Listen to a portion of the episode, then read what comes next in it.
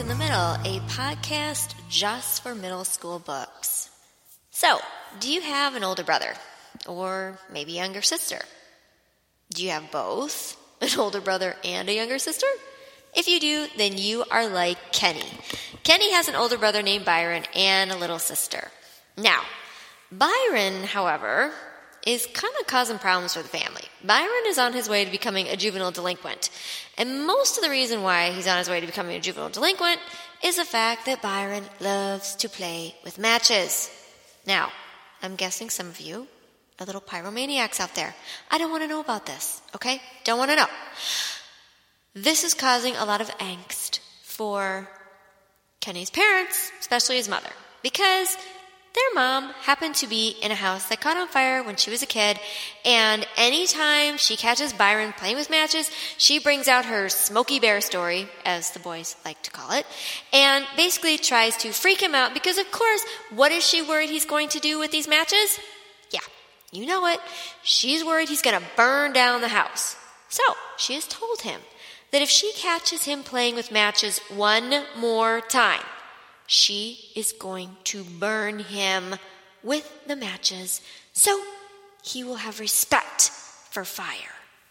By got put on punishment for a month, but even before a week was gone, he started up again. I was up in the bedroom looking at comic books when I heard Byron go into the bathroom and lock the door. I knew something was up since he only locked the door when he had something to hide.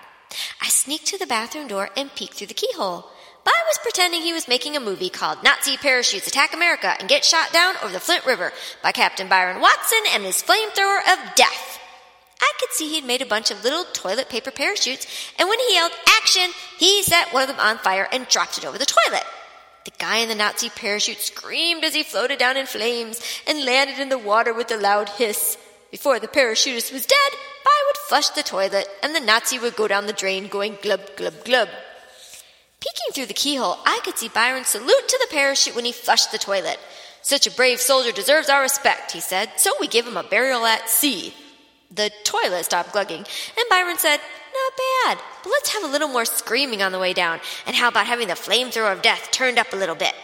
He picked up another toilet paper parachute, lit two matches at the same time, set the parachute on fire, yelled, Take two! and sent the next Nazi screaming into the toilet. Was on take seven when Mama finally wondered why the toilet was being flushed so much and came upstairs to see what was going on. The whole upstairs smelled like a giant match, and she knew something was fishy even before she got to the top step. She moved so quick and quiet that I still had my eyeball in the keyhole when she stepped into the hallway. I looked up and there she was. Mama, I.